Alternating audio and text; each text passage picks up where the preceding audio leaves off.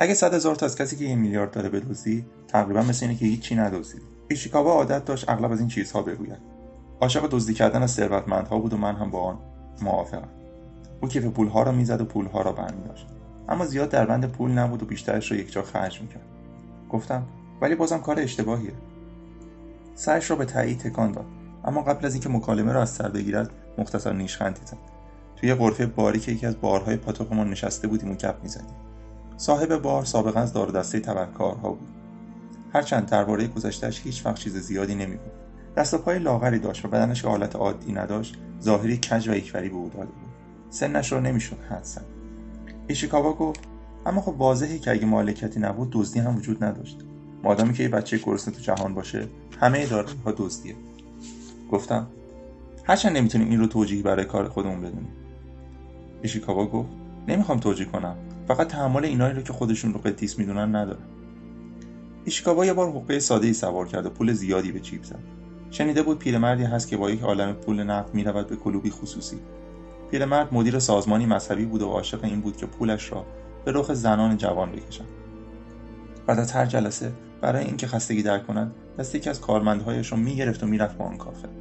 لاغر مردنی بود و چشم و وقتی میخندید لسته هایش معلوم می‌شد. ایشیکاوا کیوی خرید درست مثل کیفی که پیرمرد پولش را در میریخت و با خودش حمل می‌کرد. منتظر شد تا یارو برسد به کلوب و همین که از ماشین پیاده شدن ایشیکاوا رفت سمت دستیار پیرمرد که کیف دستش بود و محکم به او تنه زد. کیف اصلی را گذاشت توی ژاکت کیف قلابی رو که از کاغذ انباشته بود انداخت زمین. پیرمرد کیف را برداشت و سر ایشیکاوا که خود را شرمنده نشان می‌داد فریاد زد. بعد به اتفاق دستیارش وارد ساختمان خاکستری شد. کیف پیرمرد حاوی ده میلیون ین بود. ایشیکاوا گفت فکر می‌کنم عاشق اعداد رون مثل ده میلیون بود نه؟ ذاتا آدم بدی نبود. شاید قصدش با اون پول توی سودان مدرسه بسازه و به آواره‌ها کمک کنه. و از اونجور چیزها درست مثل چیزی که تبلیغ می‌کردم البته ناخداگاه خب منم کمکش کردم که بفهمه چه تمایل ناخداگاهی داره.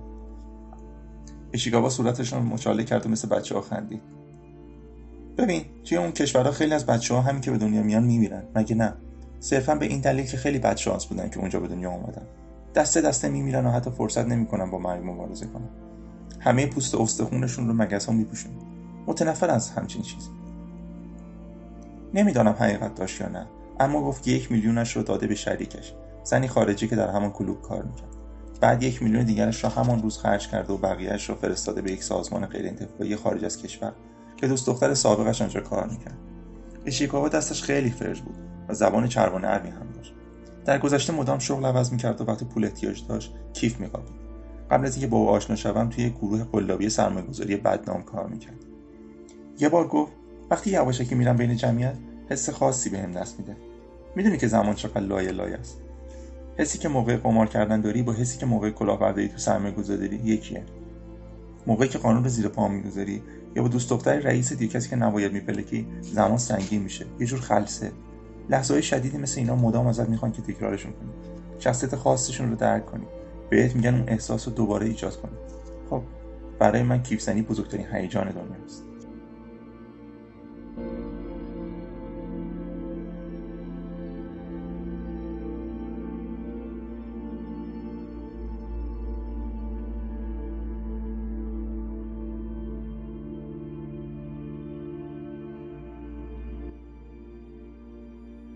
متنی که خونده شد از کتاب دوز اثر فومینوری ناکامورا و ترجمه آقای پیام غنیپور انتخاب شده بود. این نویسنده 44 ساله ژاپنی از پرکارترین داستان نویسان معاصر به شما میاد که در طی سالهای گذشته بیش از ده رمان و تعداد بسیار زیادی داستان کوتاه نوشته و منتشر کرده ناکامورا در یک مصاحبه عنوان کرده که من از حجوم ایده ها برای داستان نویسی در حال انفجارم. این یک استعداد نیست بلکه شبیه نوعی مریضیه.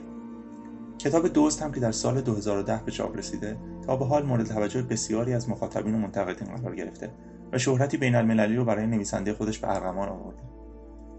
این کتاب در 160 صفحه توسط انتشارات ققنوس در بازار ایران منتشر شده. امیدوارم که این کتاب رو بخونید و از خوندنش لذت ببرید.